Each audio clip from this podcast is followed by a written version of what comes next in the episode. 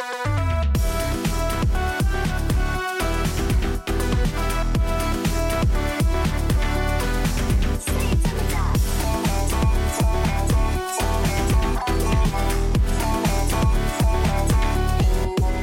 สดีครับดีดีต้อนรับสู่ t r a n พอดแคสต์ครับพอดแคสต์ที่พูดถึงวงการไอดอลในมุมมองของการทำการตลาดแล้วก็การทำคอนเทนต์นะครับ EP นี้ผมจะขอพูดถึง การเปลี่ยนแปลงเล็กๆ ที่ผมอาจจะสังเกตเห็นนะครับของเมมเบอร์วง 48 ในเมืองไทยนะครับ ไม่ว่าจะเป็น BNK48 หรือว่า CM48 นะครับแต่ว่าที่ผ่านมาหลาย ๆ EP ผมก็จะพูดถึงวงนี้ซะเป็นส่วนใหญ่นะครับ เพราะว่ามีมีเรื่องที่ดูน่าสนใจค่อนข้างเยอะนะครับ แล้วก็มันมีค่อนข้างมีความเคลื่อนไหวอย่างสม่ำเสมอต้องบอกอย่างนี้แล้วกันนะครับ กับเทียบเมื่อเทียบกับวงอื่นๆจริงๆแล้ววงอื่นก็มีความเคลื่อนไหวครับเป็นรายบุคคลนะครับ แต่ว่า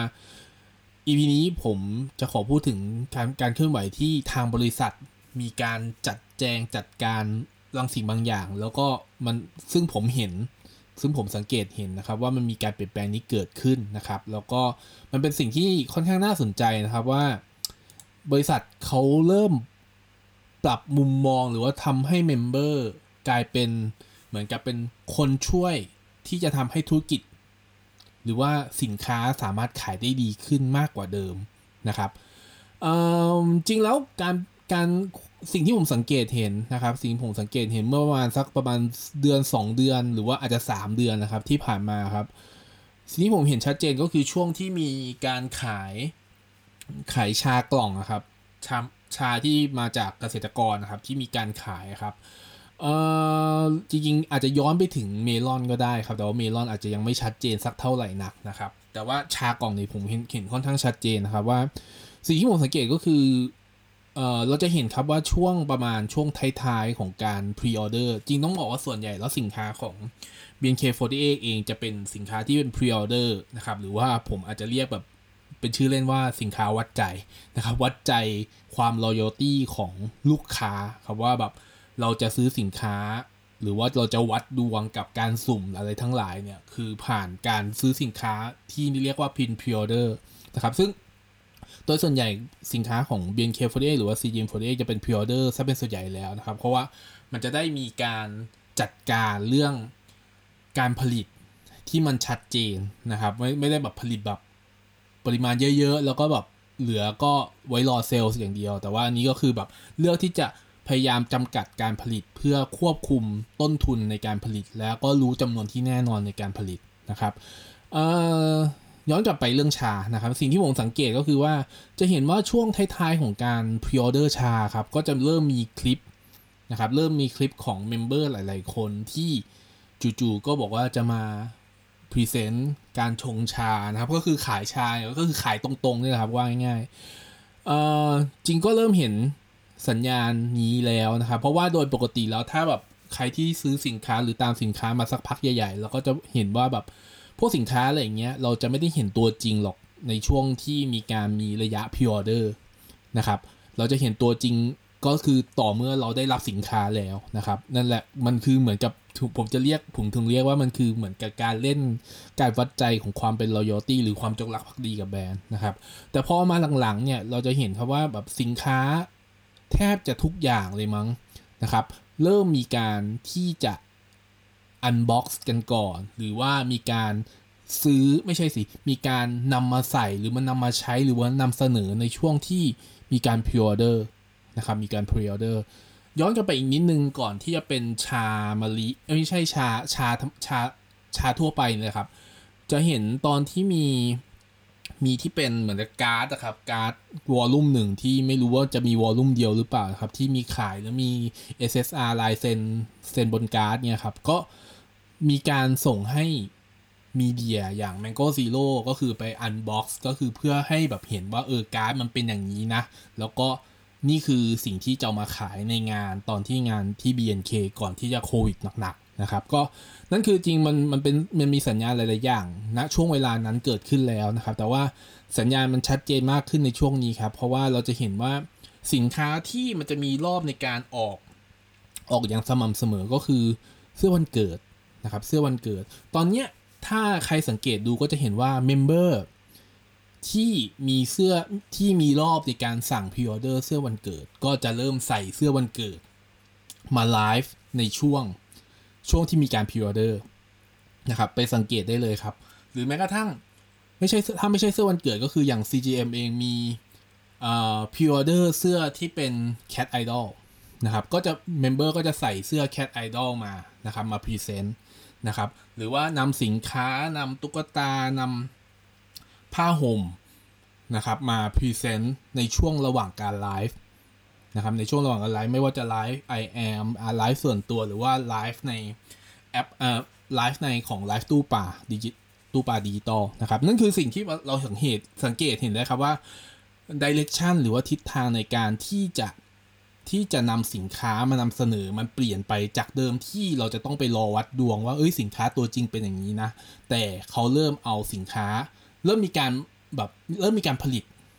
ก่อนหน้านี้ไว้ไว้ล่วงหน้าแล้ว แล้วก็เอามาให้เมมเบอร์ใส่ เพื่อให้มี visibility หรือว่าได้ได้เห็นของจริงว่าเออลักษณะจะเป็นอย่างนี้ จะไม่ได้เห็นแค่ในรูปภาพในในใน Facebook หรือว่าใน s h อ p e e เองที่มีการที่มีการที่เป็นช่องทางในการซื้อของในการซื้อสินค้าหรือช่องทางในการในการโปรโมท นะครับนั่นคือสิ่งที่เห็นว่ามันค่อนข้างการค่อนข้างเปลี่ยนแปลงเยอะพอสมควรในช่วงหลาย ๆ เดือนที่ผ่านมานะครับ แล้วก็ผมว่ามันค่อนข้าง work นะจริงอันนี้ส่วนโดยส่วนตัวผมค่อนข้าง work นะก็คือเราได้เห็นสินค้าจริง ๆ ถึงแม้ว่าเราก็ไม่รู้แหละครับว่ามันจะเป็นสินค้าจริง ๆ แล้วมันจะหน้าตาแบบเหมือนกับที่ member ใส่หรือเปล่า เพราะว่าเราก็เคยเจอสถานการณ์เดียวกันนี้กับตอนเสื้อกีฬาสีที่ งานยังไม่ได้จัดสักทีจนถึงตอนนี้ครับว่าเสื้อกีฬาสีณตอนที่มีการ press conference หรือว่ามีการถแถลงข่าวกับสินค้าจริงอะ่ะมันไม่เหมือนกัน แต่ว่าผมเเสื้อกีฬาสีมันก็จะเป็นอีกอีก type หนึ่งดีกว่า เพราะว่ามันจะไม่เหมือนกับเสื้อยืดเสื้อวันเกิด หรือว่าเสื้อแบบเป็นเฟสติวัลพิเศษขึ้นมานะครับก็จริงแล้วผมอาจจะผมอาจจะมองว่ามันคือจุดสังเกตอย่างหนึ่งว่าเออมันมีวิธีการที่จะทำให้รู้สึกว่าคน อยากจะสั่งสินค้ามากขึ้น แล้วก็คนสร้างความมั่นใจของคนในการที่จะสั่งสินค้ากดจองสินค้า ถึงแม้ว่า จะเห็นว่าระยะเวลาในการพิออเดอร์มันเท่าเดิมครับ มันก็คือเดือนกว่าๆนะครับ แต่ว่าเรารู้สึกว่าผู้อย่างผมมาเป็นผู้บริโภคหนึ่งคนที่กดเสื้อวันเกิดก็เยอะพอสมควรนะครับ เราก็จะเห็นแล้วว่าโอเคแบบเสื้อวันเกิดที่เมมเบอร์เป็นคนมีมีเดือนเกิดในเดือนนั้นๆ ก็ถูกสวมใส่ ในช่วงไลฟ์แล้วเราก็เห็นว่าอ๋อไลฟ์มันเป็นอย่างนี้นะของจริงมันเป็นอย่างนี้นะการได้เห็นของจริงว่าเป็นอย่างเนี้ยมันมันผมว่ามันเพิ่มมันเพิ่มความมั่นใจในการที่เราเราจะเราจะ pre-order ของได้ง่ายขึ้นนะครับ นั่นคือสิ่งที่ผมเห็นการเปลี่ยนแปลงนะ แล้วก็คิดว่ามันเป็น direction ที่ค่อนข้างโอเคมากๆเลยนะครับ ผมไม่รู้ว่ายอดขายมันเป็นยังไงนะ แต่ว่าสิ่งที่วัดไม่ได้เลย แล้วก็ผมรู้สึกจับต้อง รู้สึกไม่ใช่จับต้องได้สิ สิ่งที่วัดไม่ได้เลย แต่ว่าผมรู้สึกว่ามันมีความมั่นใจเพิ่มมากขึ้นก็คือ ความมั่นใจของสินค้าของคนที่จะซื้อสินค้า ว่าเออเขาจะได้สินค้าประมาณอย่างนี้ ไม่ได้มีแค่รูปที่เป็นบน Facebook Page อย่างเดียวนะครับ ผมแถมนิดนึงแล้วกันของ EP นี้นะครับ เพราะว่าจริงแล้วมาพูดถึงเรื่องไลฟ์นะเราก็จะเห็นว่าการไลฟ์ของ member นะครับในช่วงในช่วงสองสามเดือนที่ผ่านมาอันนี้เป็นข้อสังเกตเหมือนกันนะครับ อันนี้มันถือว่าเป็นเรื่องต่อเนื่องแล้วกันเป็นเรื่องแถมของ EP นี้นะครับเออเราจะเห็นครับว่าการไลฟ์ของ member มีการเปลี่ยนไปนะครับ ไม่เกี่ยวกับขายสินค้าแล้วนะ แต่ว่าลักษณะตารางการไลฟ์นะครับ มันจะมีการเปลี่ยนไปค่อนข้างเยอะพอสมควรนะครับ เราสังเกตดูครับว่าในที่ผ่านมาตั้งแต่เริ่มมีแอป iAM นะครับ เราเราก็เราจะรู้กันเบื้องต้นครับว่าเออในหนึ่งเดือน member จะต้องมีมีใน ในหนึ่งเดือนจะ member จะมี KPI ในการที่จะต้องไลฟ์บนแอป iAM กี่ชั่วโมง กี่ครั้งนะครับ แล้วเราก็จะเห็นว่าทุกๆ ปลายเดือนหรือว่าวันที่ 30 วันที่ 31 เนี่ย ทุก member ที่ยังทำยังทำยอดไม่ครบ KPI ของเดือนนั้นๆนะครับ ก็จะมากองรวมกันในวันนั้นนะครับ เราก็จะเห็นเป็นปื้นเลยเป็น 10-20 คนไลฟ์ในช่วงเวลาที่แบบจวนเจียน จะหมดเวลานะครับ แต่ว่าเราเห็นครับสิ่งที่สิ่งที่ผมสังเกตดีกว่าก็คือว่า ผมเห็นอัตราการไลฟ์ในช่วงปลายเดือนน่ะน้อยลง แต่ว่าเราจะเห็นความสม่ำเสมอหรือว่าการกระจายการกระจายตัวในการไลฟ์ของเมมเบอร์กระจายมากขึ้น ซึ่งผมไม่รู้ว่ากกระบวนการของทาง Official เอง หรือการจัดการของศิลปินเองนะครับเขาจัดการยังไง แต่ว่าเราเห็นว่า สิ่งที่มันสังเกตได้เลยว่าเออมันมีการแบ่งผมผมอันนี้ผมเดานะว่า มีการแบ่งอย่างชัดเจนว่าสัปดาห์นี้ จะต้องมีใครไลฟ์สัปดาห์ถัดไปจะมีใครไลฟ์เพื่อให้แบบรู้สึกว่ามันมีแบบเหมือนตารางที่ชัดเจนมากขึ้นกว่าเดิม จะไม่มีการกอง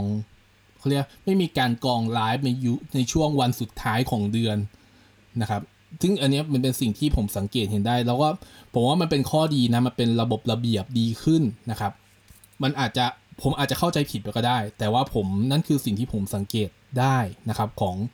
ของการไลฟ์ที่เกิดขึ้นของเมมเบอร์นะครับสองเรื่องเลยครับ เรื่องของ EP นี้ก็คือว่าเราเห็นการเปลี่ยนแปลงในการ treat member as a media ก็คือ member จะกลายเป็นสื่อที่จะมาช่วยขายของอย่างชัดเจนมากขึ้น และเพิ่มความมั่นใจของการสั่งสินค้าตัว pre-order มากขึ้น แต่เรื่องที่ 2 ก็คือเราเห็นการจัดระเบียบการไลฟ์ ของเมมเบอร์จากทาง Official นะครับ นี่คือ EP นี้นะครับของใช้แบงค์พอดแคสต์นะครับ ก็รอติดตามตอนต่อไปนะครับ EP ถัดไปที่จะพยายามมาให้เร็วขึ้นครับ โอเคครับ เจอกัน EP หน้าครับ สวัสดีครับ